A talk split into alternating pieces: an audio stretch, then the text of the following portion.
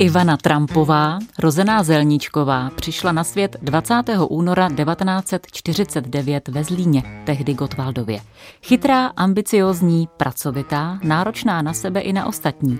Jejím cílem bylo vystudovat a žít ve svobodné zemi. Nebyla dívkou, která čeká, až si jí pro její šarm a půvab všimne princ na bílém koni. Ivana svůj americký sen nejen žila, ale také aktivně tvořila. Byla čtyřikrát vdaná. Nejznámější bylo její manželství s Donaldem Trumpem, se kterým má tři děti. Umírá v New Yorku 22. července 2022 v 73 letech. Neprobudila jsem se jednoho dne bohatá. Celý život jsem tvrdě pracovala a zbohatla jsem díky své pracovní morálce a energii. Měla jsem štěstí, že můj obchodní a životní partner Donald Trump měl ty též ambice jako já říká ve své autobiografii Jak vychovat Trumpa Ivana Trumpová. Souhlasí s ní host pořadu, publicistka a novinářka Irena Cápová?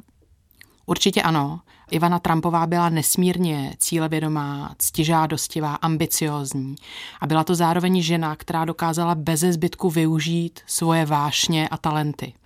Do jaké rodiny se Ivana narodila a v jakém prostředí vyrůstala?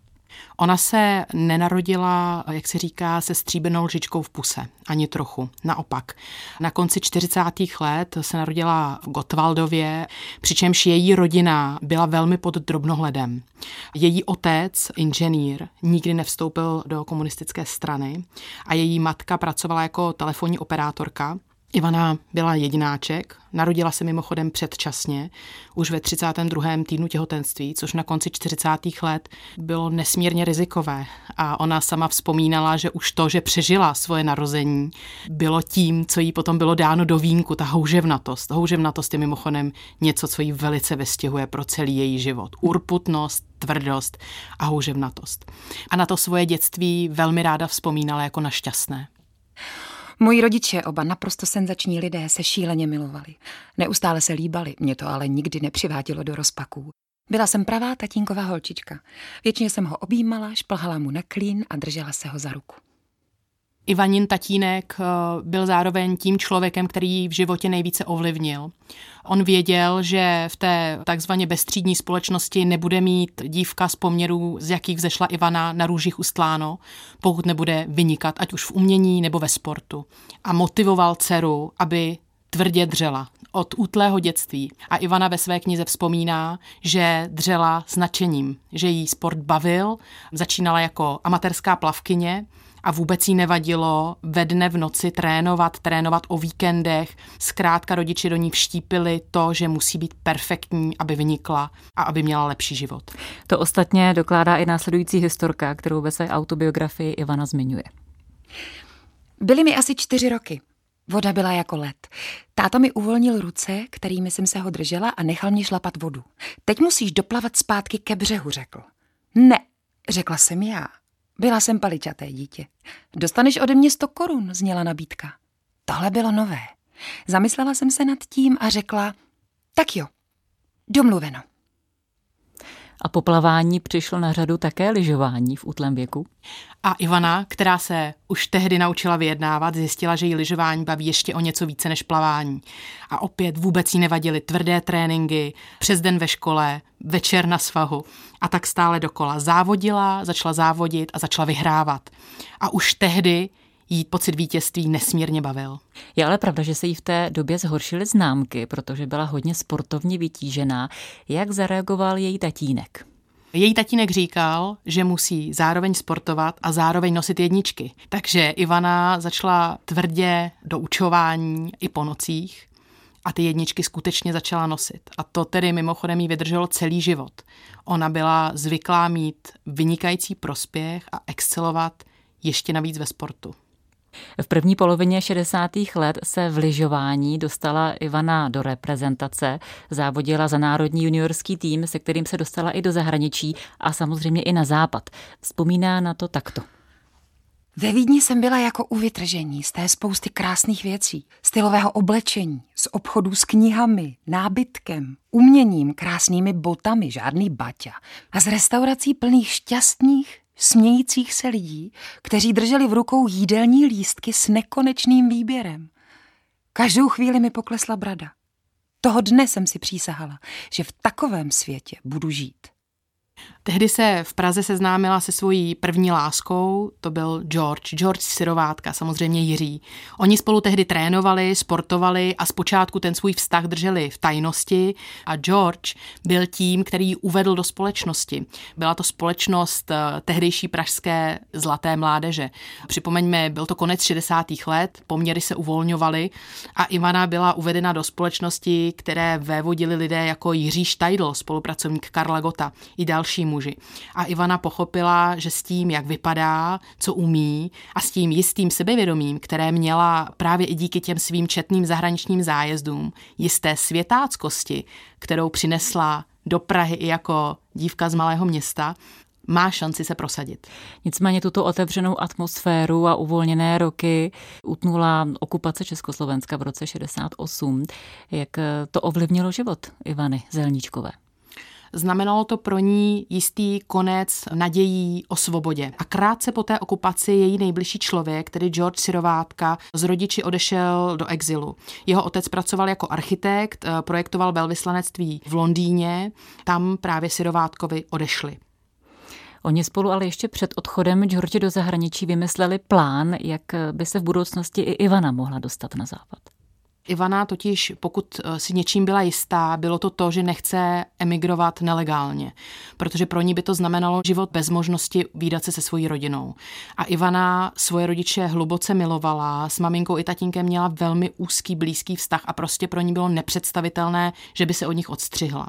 Proto s Georgem vymysleli svatbu na oko, kdy v roce 1971 ji George Sirovátka seznámil s rakouským lyžařem Alfredem Binkelmayerem, a ten si Ivanu vzal. Ivana tak legálně získala rakouský pas a také možnost volně cestovat a vracet se i do socialistického Československa za rodiči.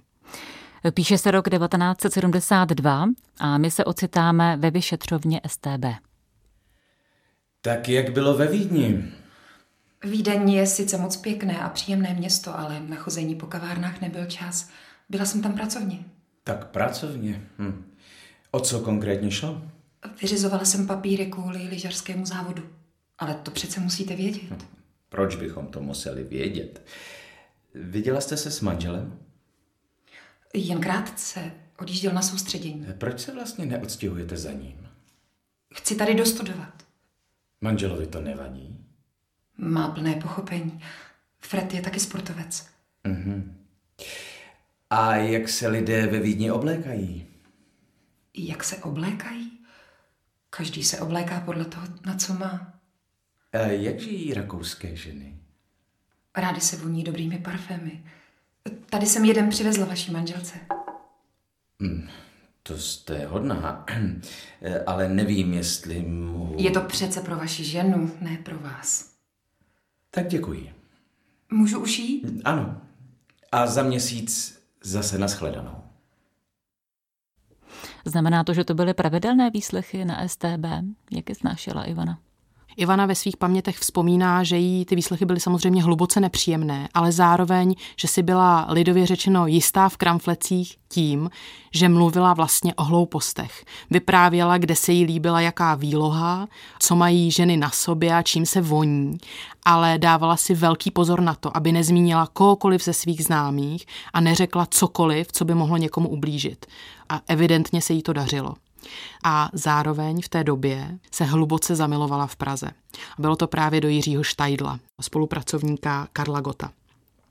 Byla to opravdová láska, zatímco s Georgem Sirovátkou si byli spíš blízcí jako kamarádi, parťáci, tak eh, Jiří Štajdl, totální nesportovec bohem, kavárenský povaléčci, našel cestu k jejímu srdci, trávili spolu dlouhé víkendy v jeho vile v Jevanech, ona se učila na zkoušky, on psal texty a plánovali i společnou budoucnost, protože Ivaně už tou dobou bylo přes 20.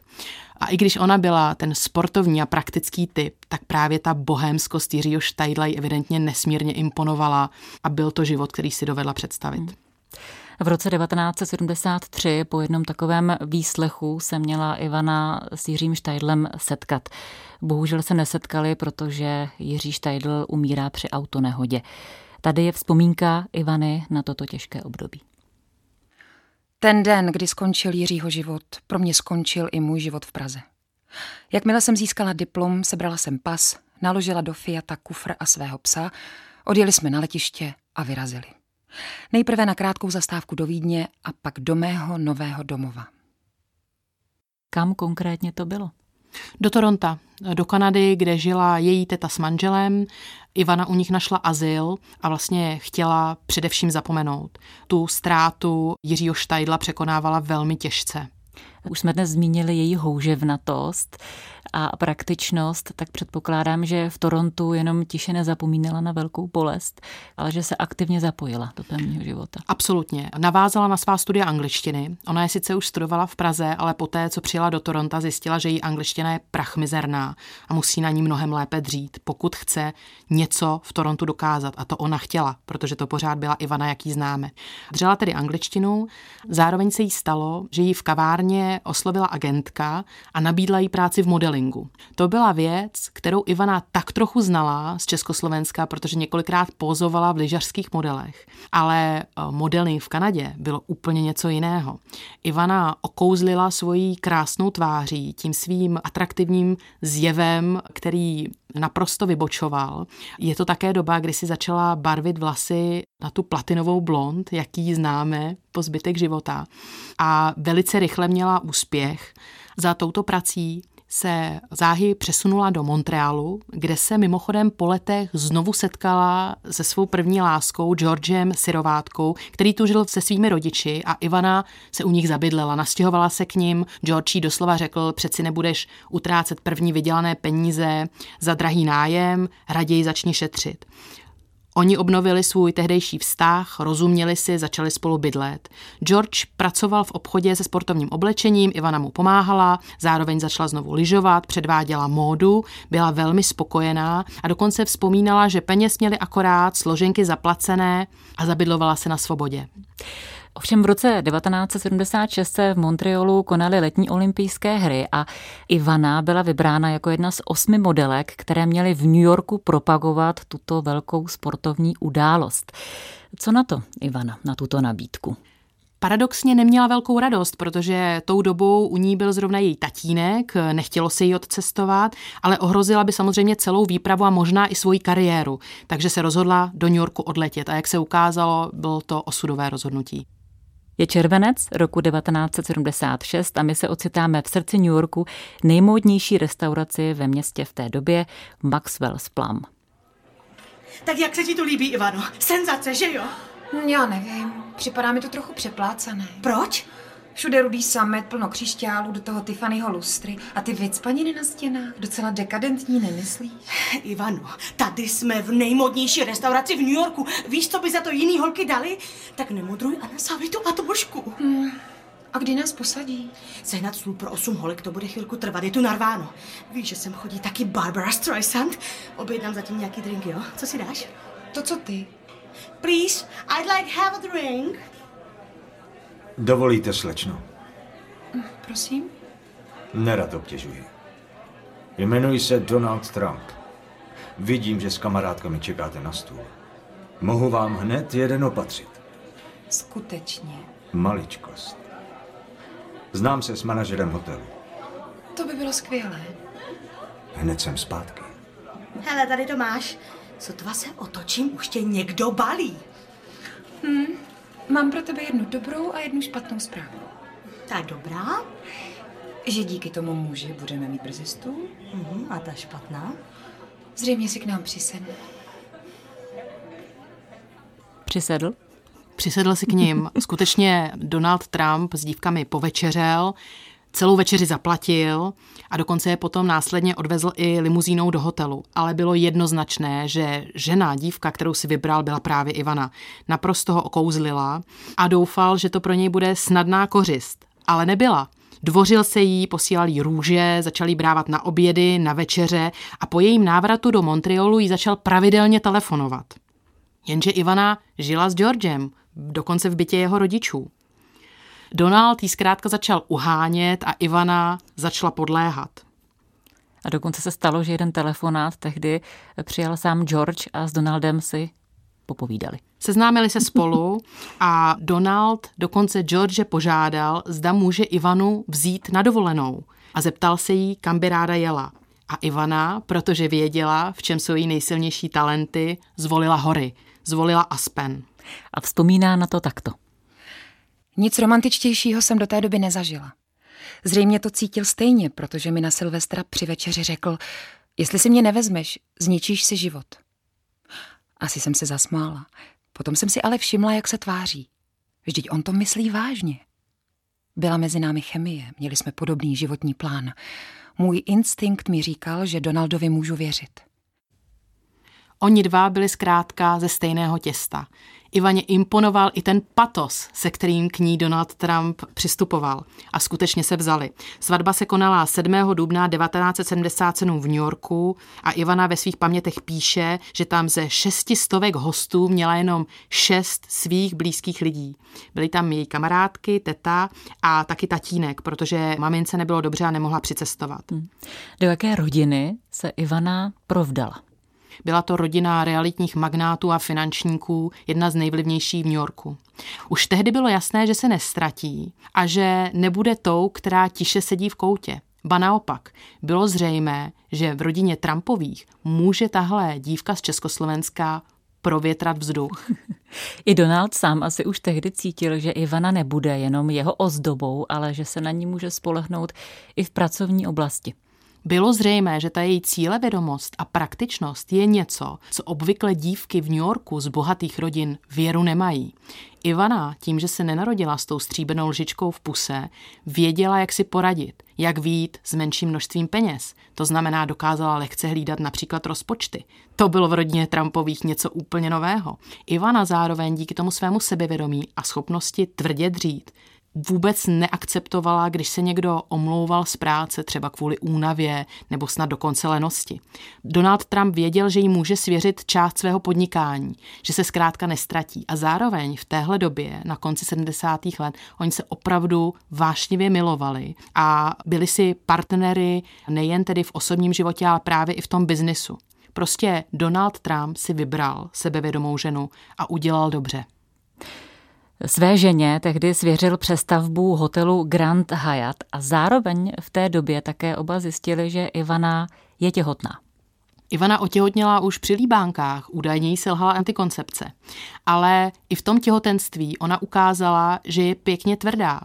Ona nebyla tou panenkou, která si dala nohy nahoru a devět měsíců čekala na narození korunního prince a následníka. Ona se rozhodla pracovat do poslední chvíle a v tom hotelu Grand Hyatt měla na starosti prakticky všechno. Dostala na starosti výběr ručníků, ale i zaměstnanců. Zkrátka v rodině Trumpových jí hodně věřili a ona tu svoji schopnost dokázala přetavit v reálné výsledky. Na Silvestra se dokonce prý sama rozhodla, že porodí a vzpomíná na to takto. Střídavě jsme ho drželi v náručí a mluvili o tom, co budeme dělat a jaký báječný, šťastný život budeme mít. Taky jsme trochu mluvili o práci. Ani v těch prvních hodinách našeho čerstvého rodičovství jsme si nemohli pomoct. Smysl pro obchod nám přešel do krve. V manželství s Donaldem jen vzkvétal. A dva dny po porodu byla Ivana zpátky v práci. Její diář byl nabitý a ona jela v rychlém tempu. I s dětmi. Během následujících let se v rychlém sledu narodí po Donovi juniorovi ještě Ivanka a nejmladší Erik. Pro Ivanu i její děti byly tak trochu projekt. Ona na ně měla obrovské nároky. Byla skvělá matka, věnovala se jim, trávila s nimi spoustu času, ale nic jim neodpustila. Ivanka Trumpová vzpomíná, že měla každý den nějaký kroužek, každý den nějaký kurz. Děti se učily cizí jazyky, tenis, samozřejmě lyžování, ale museli mít samé jedničky ve škole. Ivana věděla, že když něco dokázala ona v dětství, v tom tvrdém dětství v komunismu, tak její děti, narozené do miliardářské rodiny, to musí zvládnout dvojnásob. Jak se u nich doma mluvilo? Anglicky nebo i česky? Mluvili spolu anglicky, ale nejstarší Don ovládal i češtinu. Bylo to kvůli tomu, že měl třeba dobrý vztah s prarodiči a často je navštěvoval? Dědeček Miloš byl jeho ikonou. Byl to člověk, kterého on absolutně obdivoval a na ty prázdniny v socialistickém Československu paradoxně vzpomíná jako na největší dobrodružství svého života.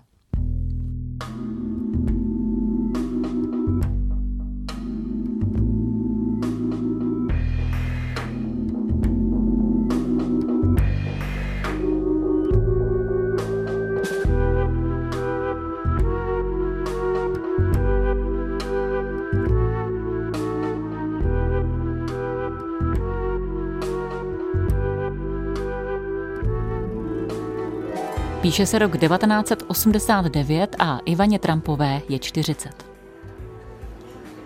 Ivano, ráda tě vidím. Bavíš se dobře. Sandy, s tebou to bude určitě lepší. A co Donald? A někde tu pobíhá. Na konec roku jedeme i s dětmi lyžovat. Už se moc těším, že vypadneme z města. Čistě mezi námi.